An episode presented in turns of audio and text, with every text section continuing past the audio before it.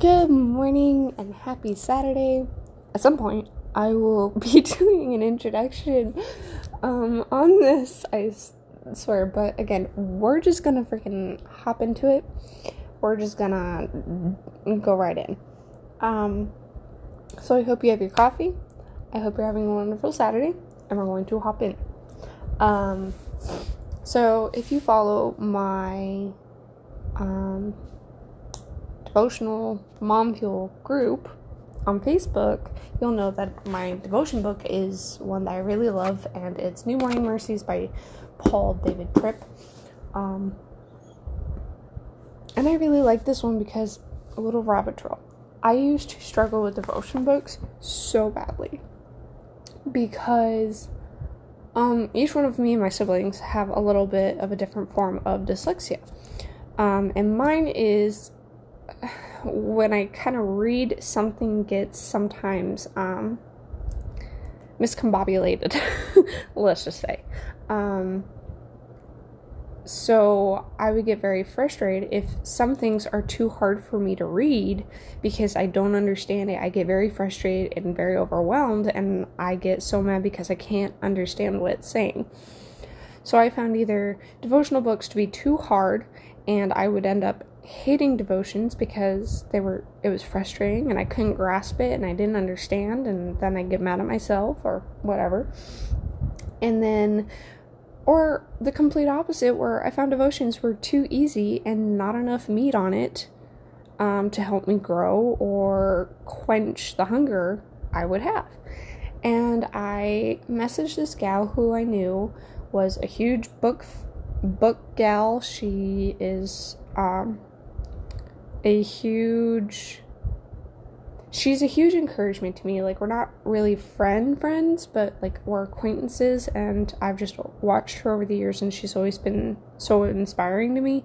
So I messaged her I'm like, "Hey, do you have any book or devotion suggestions? This is my issue." And she suggested this one, and I love it because it's easy to understand, but he says things that are so relatable. Um and sometimes in such a way that I'm like, "Wow, I never thought of it that way." Um and it's just there's enough meat on it to help you like really think and grow and uh, just amazing i absolutely love it and i always suggest it to people um and in his book if you don't ooh, excuse me if you don't know his devotionals it'll have like the date up top then it'll have like a quote or not really a quote but like a little thought a little overview thought of the devotional, and then the devotional, and then um, some scripture to read at the bottom. Today's was you desired it, but now you're persuaded that you need it. Once you've named it a need, it has you. And this devotional is talking about how wants tend to get confused into needs and how it can keep going towards a path that is not good or what's intended, and it can be a spiritual slavery sort of deal. And so I'll read you a little bit. Um, we we get want and need confused all the time. Here's how need driven addiction, spiritual slavery, develops. It all starts with desire. I want. There is nothing evil about desire. God created us with the capacity to desire. Everything we say and do is a product of desire. Yet, it is very hard for sinners to hold desire with an open hand. It doesn't take long for our desires to morph into demands. I must. The thing that once was was once a desire is now taking hold of us. We're less willing to live without it. We're more and more convinced that we have to have it. Then demands morph into need. I will. Now, which with that, we have to have it. Then demand morphs into I will. Now, with great resolve and surety, we are convinced that we cannot live without it. This thing uh, that was once open handed desire has been christened a need. We're now fully convinced that it would be impossible to live without it. It is now in the control of our hearts. We think about it all the time. We are fearful when we're without it. We plot how to keep it in our lives. And uh, I'm gonna. I don't pre-plan these out. Like I'm kind of like, oh, let's have a discussion on this devotional. Here's my thoughts. So there's no scription, uh, script. Um, so the thing that popped in my head, if and I told you I'm I'm gonna be real. I'm gonna be real with you, okay? For those who don't know, I'm 24 years old. I'm turning 25 this year, but I'm 24 years old. I've I'm a single mom, so I'm mom and dad. It has been that way since the beginning. And one of the things, uh, this is hard. A sip of coffee of strength. Um, one of the things that sometimes I have to watch myself um, in my wants is the want for someone else, the want for my person, um, however you want to call it. Because, again, let's be honest. Um, in my church, I have an amazing church, by the way. Love all the people, they're so amazing. Um, it sometimes can be a little hard because people my age um, are have boyfriends, have fiancés, just got married, um, are having babies. that bit I can relate with, but the rest not really. And it's really hard sometimes to even just see couples, younger couples together because um I'm doing it myself and sometimes I'm like, "Lord, when is it my turn?"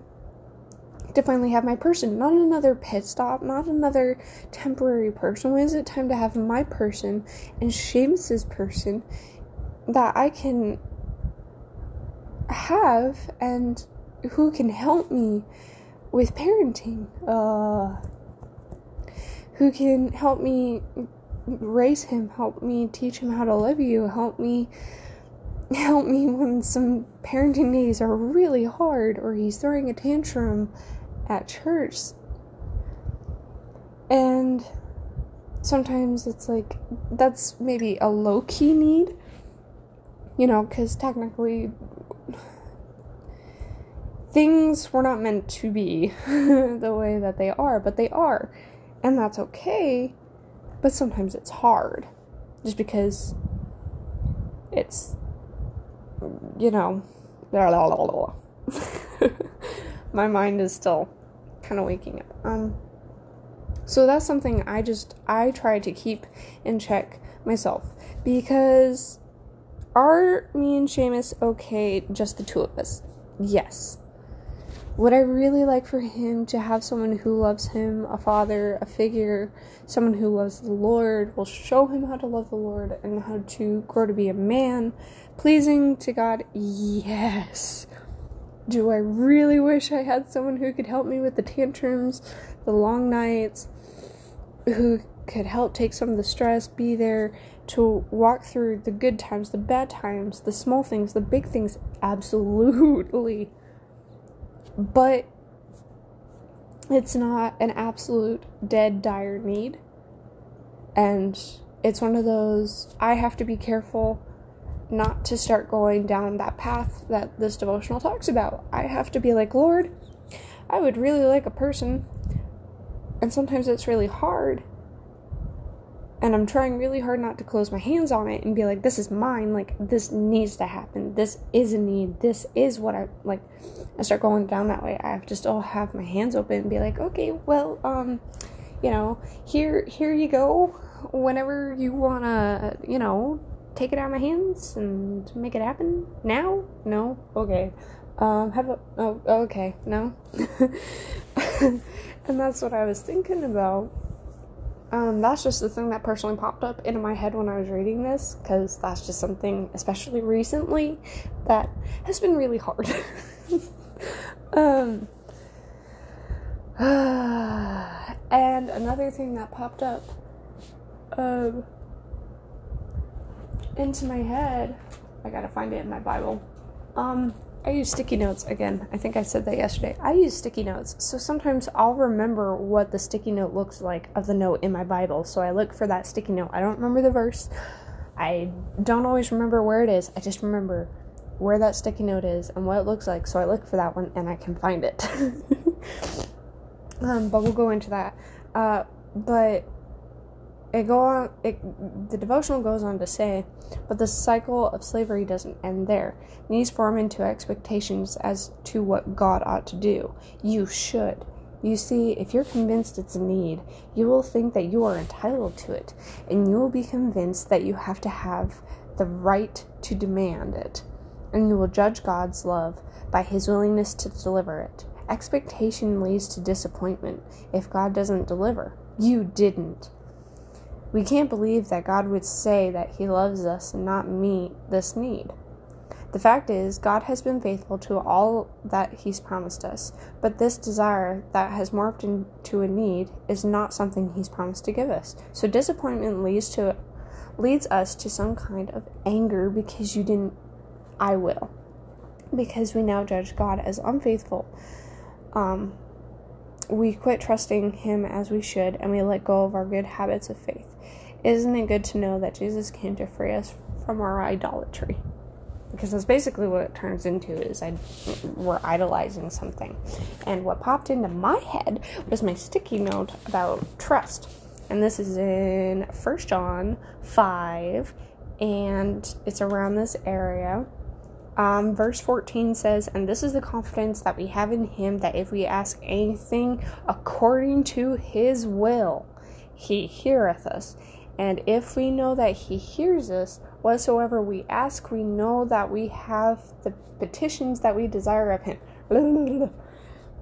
Talk about a tongueful. But, and I just realized I had like most of everything highlighted except for the most important part, which is little crucial. The most important part of that entire like verse 14 out of 14 15 is if we ask anything according to his will. That's that's sometimes a hard pill to swallow because we're like, Lord, but I think it belongs in my life. And he's like, Yeah, but not right now. and we're like, but, but, but. And then I think of no buts. no capes, no buts. Um on my sticky note, it says, Who do you trust? If you don't trust in me, you have to trust, you have to have your trust in someone else, and they're becoming an idol in your lives. And that doesn't always have to be a someone, it can be a something. So, but even in the circumstances we've talked about, we think that we know better, so we're putting trust in ourselves almost. Um, and then I have some notes on the side. Whom do you trust? Do we believe God is sovereign? How drastic of measures does God have to does God have to do to get our attention? And just ugh trusting him can be hard. Really hard sometimes. But it's worth it in the long end than trusting ourselves because you know what? Certain relationships that I have tried to do on my own did they weren't I mean, they still happen, so there was still some reason, shape, or form. But uh, taking things into our own hands does not typically go well. So, that is my thoughts on today's devotionals. A little longer than yesterday's a little more scatterbrained um, and a whole lot more tongue tied. But uh, that is my thoughts for today. So I hope you have a wonderful Saturday, a wonderful weekend. I hope you trust in Him, and I hope that you double check your needs and wants list and make sure that they're in line because I'm doing that today like I said, that's where my brain went, so it's still gonna be there. And I'm gonna try pondering on it all day. So I hope you have a great day, And I will see you in the next one. Bye bye.